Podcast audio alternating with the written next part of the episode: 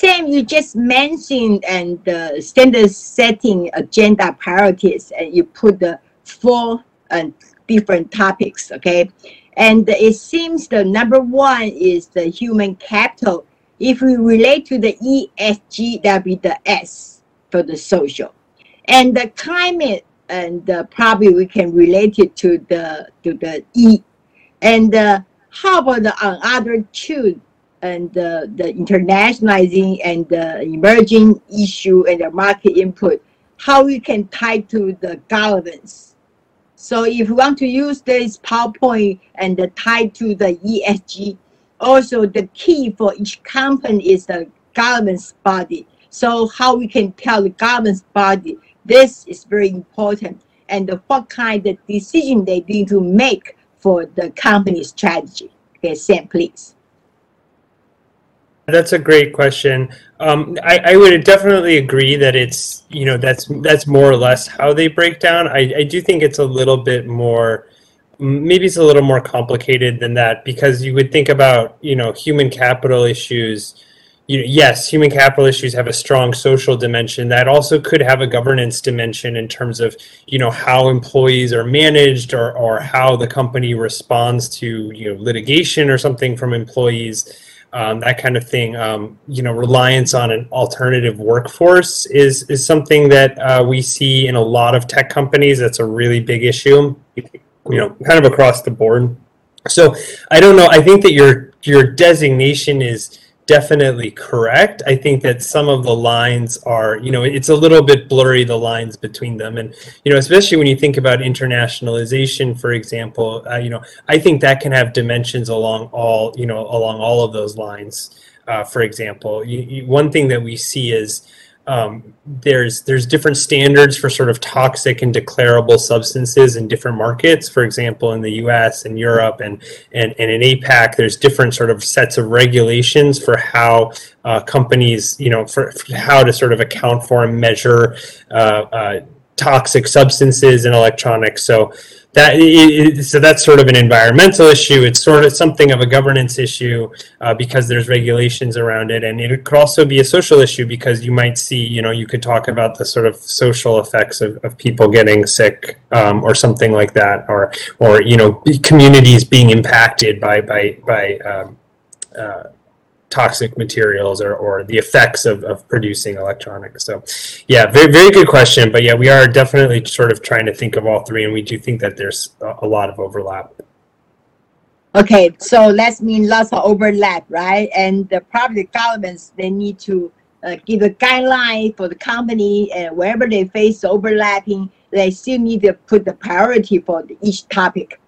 Even overlapping, we still need this one. Number one, number two, number three, you cannot do the same thing uh, at the same time for three different topics, right? Yeah, I think that makes sense. And, you know, we, we really look to follow the market and to follow regulations rather than to lead regulations. So, you know, I think a part of our job is to look at sort of what, you know, what regulations are out there in different markets, which ones, you know, sort of make sense to, to or which ones are, how are they comparable across markets uh, and, and, and that kind of thing. Um, yeah. Okay, thank you, Sam. I think that, that Madhu, you just mentioned three Taiwan listed companies in the semiconductor industry. So probably can you tell us more about each one? So the next time we re read this com company and, uh, and report, we can understand more. So can you, because we short have time for the for you for, for your presentation. So can you tell us more, a little bit more about the, these three companies? The time you read their report. Sure. Um, so uh, one thing I do want to mention is the uh, you know the uh, U M C and um, Macronix. Um, I was not able to find the English version of it, so my uh, uh, oh, okay. Mandarin is Mandarin's not very very good at all. So I was not able to analyze it. But what I've done is I did look at T S M C, um, and what I found is that, you know, they they're very good at um, creating clear structure around their reporting. Um, they have provided um, contextual information wherever possible uh, when they're disclosing the metrics. So in a very clear tabular format, they're able to uh, they have disclosed information. Um, and one thing I found really uh, good about this is the fact that, you know, most of the information are contained within the same report, um, because that is very important from a digital data aggregation perspective. Um, so we highly encourage people, uh, companies to provide information uh, in a in a consolidated way as much as possible. Um, there are situations where some companies will say, okay, for this metric, you know, refer to some other document. Um, so that becomes a little problematic from a digital perspective because uh, that information is contained somewhere else. So uh, unless you tag all of that information in a consolidated way, you know, from a digital strategy perspective, it becomes difficult. But with T S M C, I think they've made a conscious effort to include um, as much as information as possible uh, within the same document. So that was that was very good. Um, and uh, wherever we've asked for, um, you know, future-looking strategy, I think they have Um, clearly talked about that strategy. Uh, but one thing I didn't find is, you know, Sam mentioned some of the uh, the more recent issues around supply chain, which is causing uh, additional use of energy in ways that might not be sustainable. So um, the discussion around, um, you know, are you meeting your targets uh, was something that I was not able to find. But overall, I thought T S M C's reporting was pretty good um, in terms of, you know, uh, st- staying true to what the S A S B standards are. Okay. Okay. How about the third company, the, the M X I C? They're still in Chinese uh, version, no English? Yeah, I, I couldn't find an English version, unfortunately. Okay. So, yeah. Okay, so we need to improve that. Maybe next year they get the English version. So, okay, I will tell them that. Okay, well, thank so you. Interestingly, so what, what I want to point out that is, interestingly, you know, if you are able to, um, you know, you, you can choose to use your own language. I mean, our recommendation or guidance is you have to disclose this to your investor base. Now, you can choose to do so in the most effective way. Um, so if um, the language in being in Chinese is your, you know, most effective way to communicate with your investors, that is perfectly fine. Um, but if you think English adds value to that communication with the investor, you could choose to do so. But more importantly, um, if you are tagging this information with X B R L, what then becomes much easier to data aggregate because the, the algorithms don't have to worry about language anymore because it's the same tags in different languages, right? So it is very quickly possible to uh, aggregate, um, you know, English or French or uh, Mandarin, whatever it is, it becomes the same process. So that makes it so much more easier for data aggregation perspective. Um, so that's one, one thing I want to point out. Taiwan is drafting ways to lift restrictions on cross-trade exchanges after the pandemic is brought under control. Speaking at a seminar on Friday, Chiu Tai-san, the head of Taiwan's Mainland Affairs Council, said plans were underway to gradually ease cross-trade controls. He also proposed that authorities on the two sides of the strait communicate over issues of common interest. The remarks came just after President Tsai said she was open to dialogue with Chinese leader Xi Jinping. Minister Chiu added that although Taiwan has always been open to dialogue, any communication must take place without political preconditions. The Republic of China and the People's Republic of China should not be subordinate to each other. This is an indisputable fact. At a forum hosted by the Mainland Affairs Council, M A C Minister Chiu Tai-san reiterated Taiwan's position on cross-strait affairs. He also lodged appeals directly to Beijing. Taiwan is considering a gradual easing of controls on cross-strait exchanges after the COVID nineteen pandemic, pandemic abates. We are also proposing that government authorities on the two sides interact and communicate on re related matters. Earlier this week in a C N N interview, President Tsai Ing-wen expressed the hope of engaging with Chinese leader Xi Jinping in dialogue. Five years ago, during her inauguration speech, President Tsai raised four principles for managing cross-strait relations: peace, parity, democracy, and dialogue. So she had already called for dialogue back then. However, as we all know, China likes to make political frameworks a prerequisite for talks. We have always kept an open attitude. We hope to find a basis and channel for bilateral talks free from political preconditions.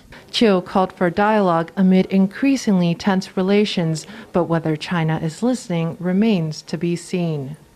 U S de facto Ambassador Sandra Oudkirk on Friday held her first public press conference since taking office. Oudkirk reiterated that the U S's commitment to Taiwan was, quote, rock solid. She also raised concerns over P R C activity in the Taiwan Strait. We continue to have a shared and abiding interest in peace and stability across the Taiwan Strait, and we are deeply concerned by ongoing P R C efforts to undermine that stability.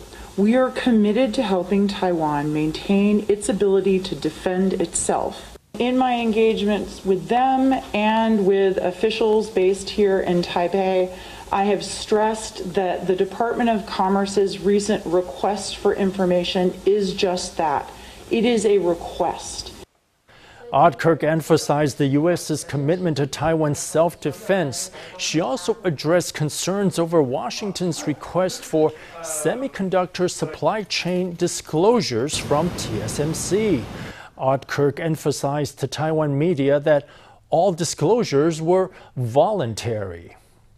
Taiwan officials are rushing to de-escalate tensions with China after President Tsai Ing-wen confirmed for the first time that there's a U S military presence in Taiwan.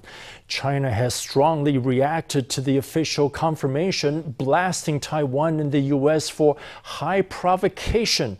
On Friday, Taiwan's China Affairs Minister said Taiwan-U S exchanges were not a new development. The defense minister also came out to emphasize that the U S military only conducts training in Taiwan and that it hasn't stationed a garrison on the island.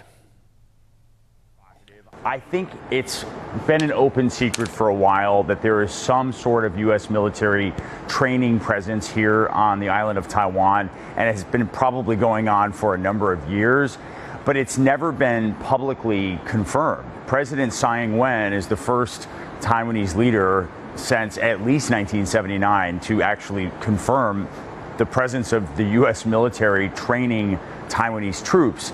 In a C N N interview aired Thursday, President Tsai Ing-wen confirmed that there were U S military forces in Taiwan to train Taiwanese soldiers. On Friday, C N N followed up on the widely watched report. Beijing has reacted strongly to Tsai's confirmation of the U S military presence. Its Taiwan Affairs Office, Defense Ministry, and Foreign Ministry have each condemned Taiwan, as well as the U S, for interfering in internal affairs. It said it was resolutely opposed to military ties between Taiwan and the U S. Military exchanges between Taiwan and the U S have been going on for more than just the past five years. It's just that over the past five years, those exchanges have been a bit stronger and more frequent. However, these exchanges have basically been just that, military exchanges. There's been no stationing of U S troops in Taiwan. I think that China is getting overly anxious about this.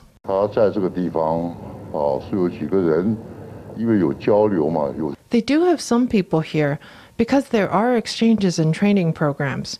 With the training that happens, they don't just come for a day and leave right away. They live here for a short period of time. Once the training is over, they go back. There are absolutely no U S troops stationed here. In response to China's outcry, Taiwan's M A C and Defense Ministry emphasized that the U S military presence was limited to training programs and that there were no American troops stationed in Taiwan. Even so, tensions are on the brink of spilling into conflict.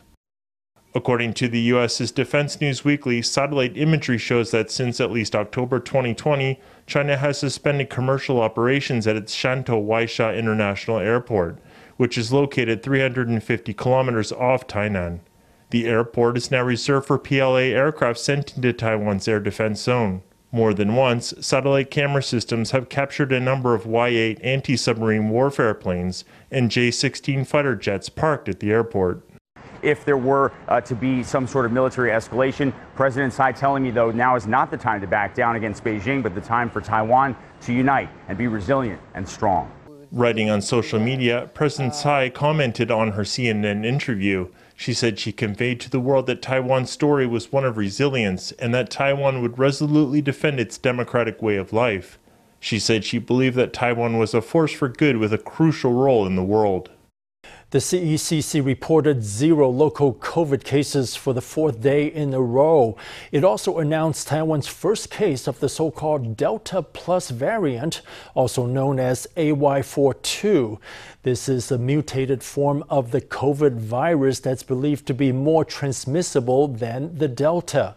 Taiwan's first case was a British national in his fifties who was fully vaccinated with Pfizer.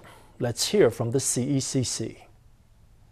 这案是我们呃国内首例检出境外移入呃确定是 A Y four point two 的这个个案。This is the first such case in Taiwan. After testing, we confirmed that it was the A Y forty-two variant. At present, there is no threat to our communities from this case. The man has also exhibited no symptoms. It is an asymptomatic case. Also on Friday, the C E C C says masks no longer need to be worn by television show hosts, reporters, or people appearing in live streams. It also said it's planning to lift the ban on religious processions and other religious activities. Jiulong will get a new landmark soon. After months of of construction, a massive bridge-shaped tower will soon be complete. Officials are now inviting the public to give it a name.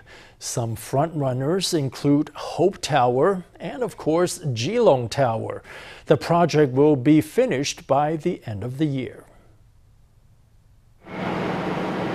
A white monster rises slowly into the air. Workers are scurrying to get it off the ground. The two points of the bridge are in place. All that's left is the connection piece. I think I like the name Jiulong Tower because this tower is in Jiulong. Using Jiulong for the name is simple and straightforward, so everyone knows it's Jiulong. What about Hope Tower? It sounds visionary. These locals have watched the tower creep skyward from the ground and had plenty of time to think about what to call it. Jiulong City government is holding a naming competition. Any Facebook user can vote for the best or submit their own ideas. Winners will receive this limited edition building block set, a collector's dream. This designer is keen to see the tower's final moniker. It's a bridge between engineering and architecture. I think that naming the tower is a fascinating subject. For example, in London, they have the Tower of London, which has become a global landmark. I'm feeling nervous and afraid to get hurt, because when the naming is over, next up is running the thing and linking it up with other engineering projects in Zhongshan Park. The inspiration for the tower's design is a bridge crane. It's about fifty meters tall. An elevator will take visitors up to the very top of the bridge. You can head towards Zhongshan Park or enjoy views of Jiulong Harbor. Below the tower, a complex of stores and cafes will connect mountain, sea, and city, forming a leisure corridor from Zhongshan Park to Eer Street Commercial District. The project will be complete before the end of the year. We'll curate an exhibition and have a launch ceremony. And we'd love to invite all the people of Jiulong to take part in a naming ceremony. Whatever its eventual name, the tower is not just another piece of architecture. Officials hope it will be a monumental piece of art that will bring inspiration to the city and lift residents' eyes to the sky. The Ministry of Labor has finalized a plan to open borders to migrant workers as early as next month. Since Taiwan's COVID outbreak in May, all new migrant workers have been barred from entering the country due to the pandemic.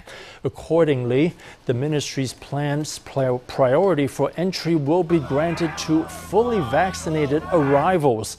All migrant workers will need to complete a fourteen-day quarantine and seven days of self-health management. The plan has been submitted to the C E C C for approval. Taiwan State Building Party lawmaker Chen Po-wei bid farewell to the Legislative Yuan on Friday after losing a recall election a week ago. He spent his last day hosting a press conference to announce the launch of Taiwan Parliamentary Esports Policies Commission. Speaking to reporters on the sidelines, Chen took questions on his legislative term and on the candidates for his replacement.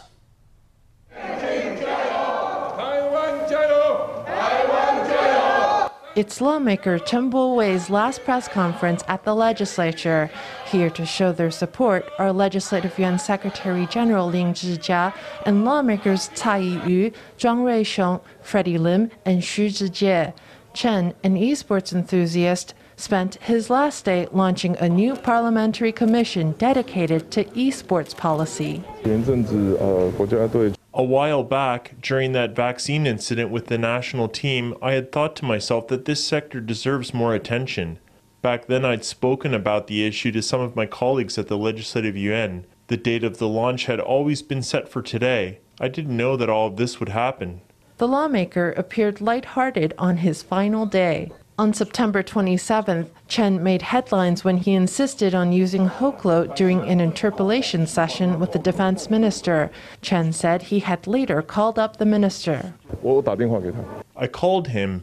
Basically, I asked if he was okay. Back when he was at the National Security Bureau, I was already on the Foreign and National Defense Committee, and we had shared discussions at the time. I wouldn't say that we are on bad terms. We have two different positions, and we need to make room for cooperation. With Chen ousted, a legislative seat is up for grabs. A favorite for the by-election is seen as former D P P legislator Lin Zhijia. On Friday, Chen was asked for comment on her candidacy. Let's have her confirm first. Once it's confirmed, no matter who it is, whether it's Jingyi or Jia'an, they'll have my support one hundred percent. Don't call it my baton. My baton has fallen to the ground. We'll see who picks it up. Chen said that either Lin or Taichung councillor Zhang Jia'an would have his support. After speaking to press, he packed up his things and headed home to Taichung on a bicycle. Four referendums will go up for a vote on December eighteenth. One asks about the import of pork containing the feed additive ractopamine. The others are on the protection of an algae reef, the fate of the fourth nuclear power plant, and on whether referendums should be held on the same day as major elections. Ahead of the vote, the D P P has organized a series of public events to brief the people on the issues at stake. On Friday, Premier Su Jen-chang denounced the K M T for turning the referendums into a partisan battle. Released by the D P P, these graphics ask people to vote no in the referendums. On Saturday, a series of policy briefings will begin with an event in Taoyuan. The Premier and his ministers are scheduled to speak, to take the front line in a war billed as a referendum on the cabinet. The D P P should not be so selfishly focused on its party interests that it mounts a blanket opposition to the referendums. When it comes to the public policy aspect of the referendums, Eric Chu is in an untenable position, so he's turned the referendums into a political struggle. This is a very bad precedent to set for our referendums. It's a negative example. The Premier defended a four percent public servant wage hike authorized Thursday by the Executive Yuan. The raise was blasted by the K M T, which accused the cabinet of trying to sway referendum votes. Got them. The wage adjustment for service members, civil servants, and teachers is a form of recognition of their efforts. If the K M T opposes that, it should say so directly. With the referendum shaping up to be a partisan showdown, the K M T and the D P P are mobilizing for a hard fight. The D P P has earmarked fifty-eight million N T for its election campaign. According to internal sources, party members are entitled to twenty-five thousand N T for the purchase of hanging campaign banners. They can get five thousand N T for digital signage. Members who hold public briefings can get subsidies based on the number of participants. Subsidies are also available to those who support large-scale events hosted by the party headquarters. Today, the D P P's coffers are as deep as the nation's. It has allocated more than fifty million N T for its war against public opinion. It's because this is a major campaign. This campaign has to have a budget. I don't think it's necessary to make a big fuss over this. With any activity organized by the D P P, the party draws up a budget for member expenditures. With their party apparatuses at the ready, the K M T and D P P are set for a fiery campaign ahead of the referendums. New Taipei officials are warning the public to do their research before launching an animal release ritual. Releasing animals into the wild as a symbolic act of compassion is a traditional Buddhist ceremony. In some spots in New Taipei, it's a regular occurrence to see people release fish and other aquatic animals into the river. But ecologists and locals all say that lots of these releases do more harm than good. Let's find out how. Four women stand by a riverside. They pull plastic bags from a box, then pour the contents out, attracting curious onlookers.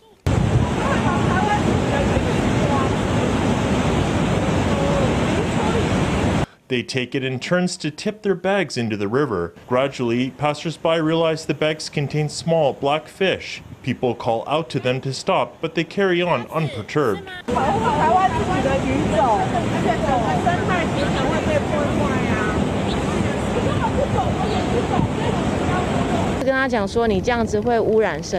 We said to them, "You're polluting the environment," and we asked them not to do it. But they said, "If you don't let us release these now, we'll take them home and they'll die anyway, so why not let us pour them out here?" This scene took place under the bridge at New Taipei's Bitan tourist spot. When the video went online, many commenters said that they had seen it before, people releasing fish into the water in a wrong-headed religious ritual. The fish were cultivated in farms. They won't survive when tipped out in the middle of a river like this. If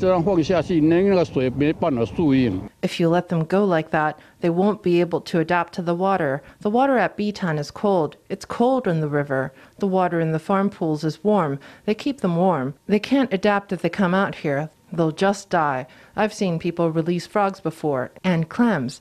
They tip them out and they all just die there. It's damaging the environment. We have security guards at the scenic area. We will ask the guards to increase their patrols and if they discover anything, to caution those involved and report it to the Animal Protection Office. The New Taipei Animal Protection Office advises the public to do their homework carefully before embarking on an animal release project. A wrong-headed release can cause harm to local ecology and incur fines of between thirty thousand and one hundred fifty thousand N T. Compassion is only real when backed up with wisdom, the office says. Well, it's showtime. This fall, Taiwanese opera troupe Minhua Yuan returns to the National Theater with the classic Han Xiangzi. The much-loved opera will be performed by a stellar cast, featuring not only one of the greats of Taiwanese opera, Sun Cui Feng, but also her own daughter, ushering in a new generation of opera performers.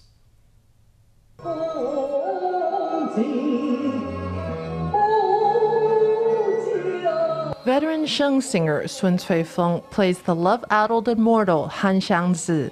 Now the classic show returns to the National Theater for the first time in seventeen years.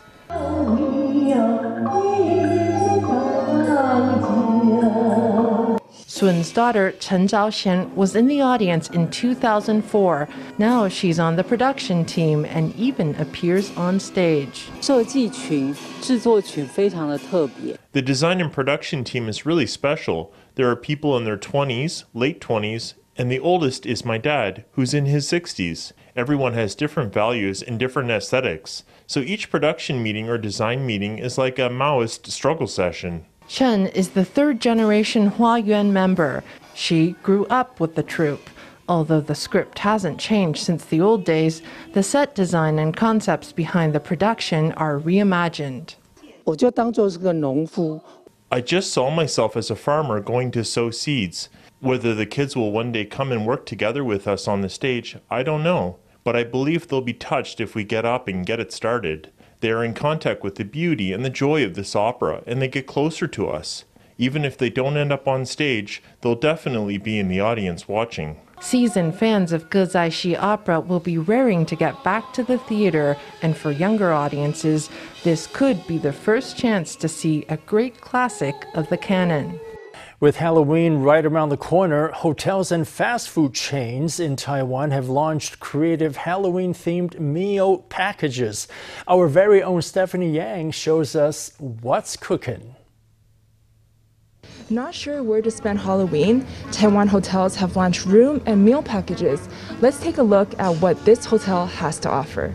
This hotel has launched a room and meal package. There's ribeye steak, abalone, and bread shaped like graves, witches' fingers, and spiders. For dessert, there are cakes and macaroons in the shape of ghosts, pumpkins, and brains. The room has also been decorated to exude a Halloween atmosphere. I think this package for two is worth the money. All the decorations are beautiful and exquisite. The atmosphere is very Halloween, so I decided to come here to eat. We've launched a two-person meal package, which comes with accommodation. Guests can enjoy the Taipei one oh one night view in a Halloween dinner. We threw in some witches, grave elements, and some premium surf and turf ingredients to make this Halloween meal. One fast food chain has launched a limited fried chicken and bacon waffle burger, available from October nineteenth till November first. Meanwhile, another hotel has unveiled a Halloween menu that includes pizza, pasta, and burgers with a Halloween twist. For Mosa News, Stephanie Yang, Lu Bo Tong in Taipei.